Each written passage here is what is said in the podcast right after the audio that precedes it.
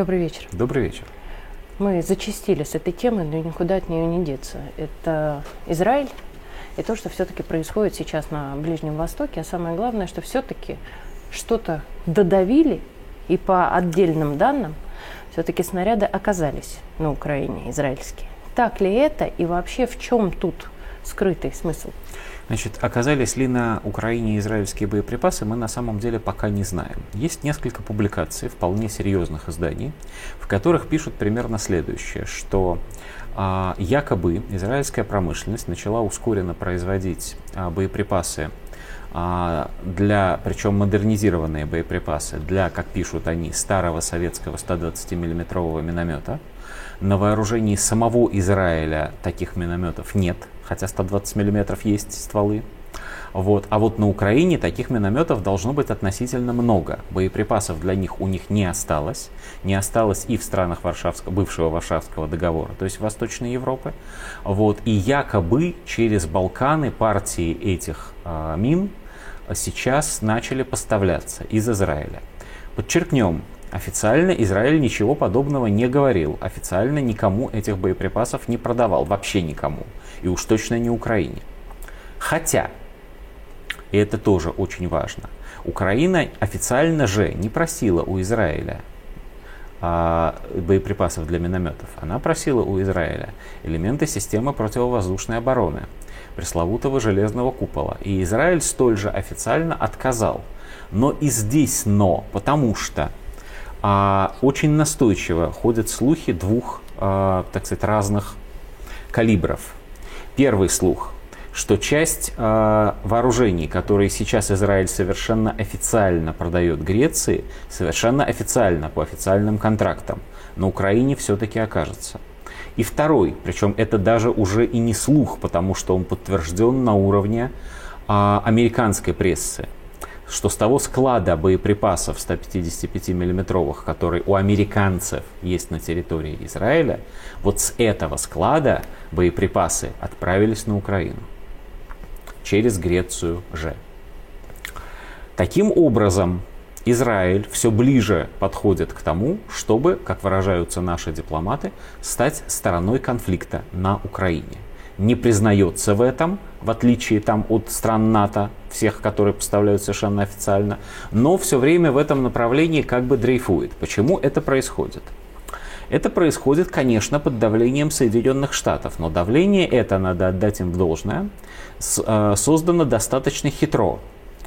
А, был такой посол а, Израиля в Москве некоторое время назад, господин Цви Медер. Вот этот господин Цви выступил по Израилю. Он а, большой, полетел, большой политолог, большой mm-hmm. эксперт, очень образованный человек.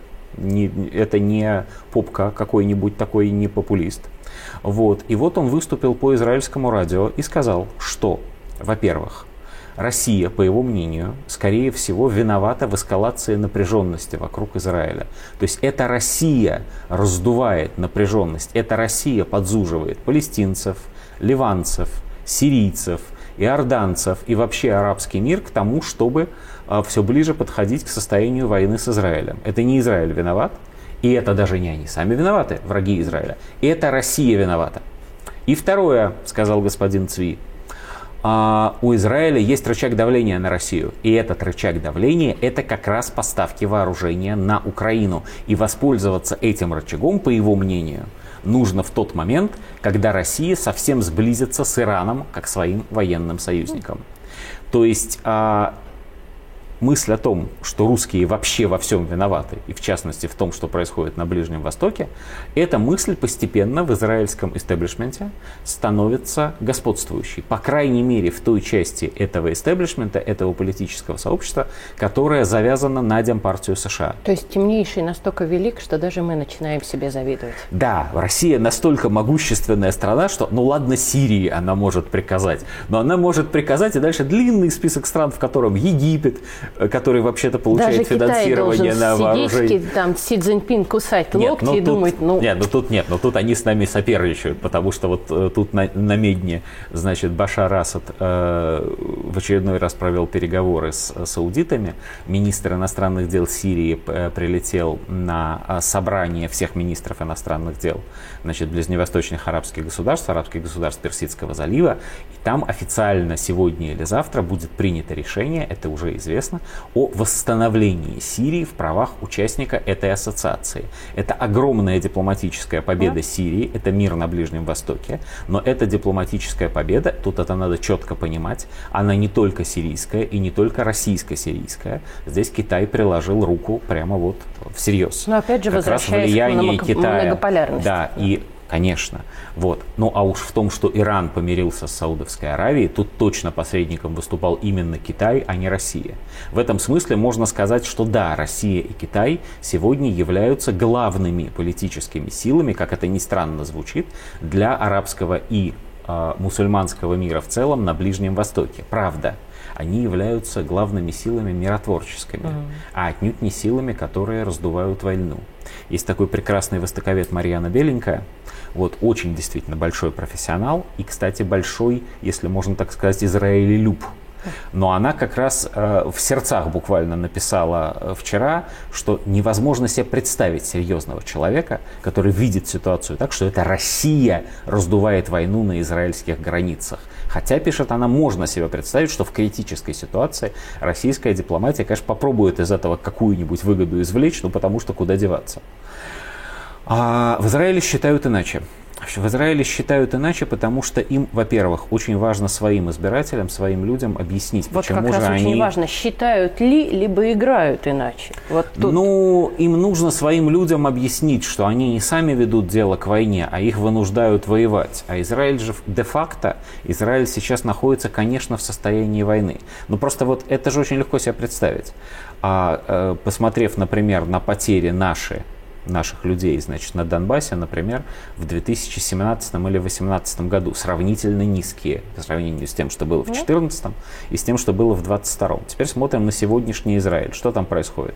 Вот они похвастались буквально тоже позавчера. За 100 первых дней 2023 года они убили 100 палестинских да. террористов. Они, в смысле израильские солдаты, застрелили 100 человек с начала года. Слушайте, ребята, это много это как раз показатели вполне себе военных действий низкой интенсивности. Особенно если учесть, что за то же время палестинцы тоже сколько-то израильтян исхитрились убить, в том числе в террористических актах. А если еще учесть, что часть этих смертей палестинцев а, по законам а, любых почти других государств, кроме Израиля, это были бы именно убийства, да? а не да. смерти в бою. Да. Потому что 15-летний мальчик швыряет камнем солдата. Солдата, он, конечно, не хороший мальчик, но в ответ ему пулю в лоб – вот. Это, это даже в Соединенных Штатах Америки квалифицировалось бы как убийство. Ну, в Соединенных а Штатах Америки это в принципе, Особенно да. если мальчик был бы негр, скажем, Вообще, в сторону, да. да. да. Вот. А тут вот такая вот история, это э, апартеидная. А Израиль де-факто находится в состоянии войны уже. Израиль, э, с одной стороны, очень опасается интенсификации этой войны, но с другой стороны, в Израиле есть политические деятели, которые ужасно этой войны хотят, потому что что такое война? Как им кажется, победоносная наверняка. Это же консолидация общества. Это Можно возможность... Э, очень важный момент, извини, я тут прибью. Им кажется, что это будет победоносная война. Да, в Израиле... Там точно вменяемые люди? Не все. Да, в Израиле есть сегодня политические силы, в их числе э, бывший министр господи, чуть не сказал министр войны, министр обороны, конечно, значит, предыдущего правительства Израиля, и в их числе министр обороны нынешний, насколько я могу судить, и в их числе очень большое количество депутатов Кнессета, а они, как ты понимаешь, все вояки, все в армии служили, многие с офицерскими званиями, и в их числе нынешний их руководитель генштаба, то есть коалиция это серьезная, которые совершенно искренне считают, что у них достаточно сил и средств, чтобы выиграть войну против объединенных арабских государств государств, как это было в шестидневную войну. Это так. То есть это это не моя точка зрения, это не точка зрения там экспертов каких-то, это точка зрения, которая бытует в израильском обществе. Слава Мы наверняка Богу, твоя, а всех только... победим. Мысль о том, что эта война, она чревата не только столкновением там с полупартизанскими э, солдатами Хезбаллы, и даже не только со столкновением с военными советниками иранскими, которыми ими будут командовать, и даже не только столкновениями с бойцами Хамас, которые придут из Ливана, вот, а столкновениями со вполне себе армиями Сирии, Иордании, и не дай бог того же Ирана, mm. не дай бог, вот потому что прям, это уже, вот да. уже, это уже не локальная, это уже огромная большая война, эта мысль как бы не приходит в голову им. А между тем, Изра... вот Израиль сегодня, Напоминаю, почему что, мы в принципе, постоянно... в Иране может быть оружие ядерное прямо А в Израиле вот совершенно точно Оно есть, есть, никто почти да. что и не скрывает. Вот, эта мысль как бы не приходит в голову. Короче говоря, сегодня Израиль является самой серьезной точкой напряженности на земном шаре. Момент важный. Да. США все равно же этим управляют, мы понимаем, худо-бедно. Они могут это не понимать или они к этому и ведут, надеясь, что до них не долетит? Есть такое подозрение, что США, во-первых, не считают, что сложившаяся ситуация провоцирует большую войну. Они считают, что они могут как-то вырулить. Один момент. И есть То еще есть... одно подозрение, угу. гораздо худшее.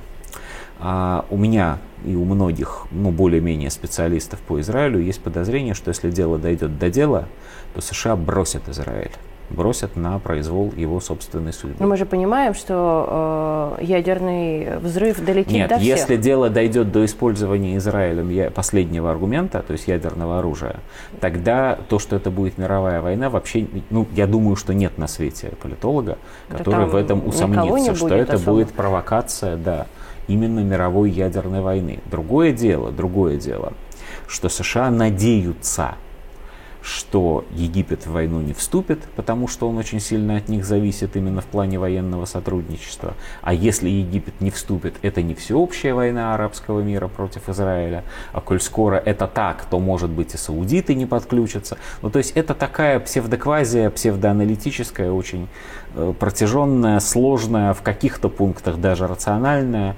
Но э, при этом надо понимать, что взаимоотношения там, посредников и общение политиков это одна история, а реальные пули и реальные, реальные ракеты, которые летят э, через границу, это, совсем, это совершенно другая история. Это происходит каждый день.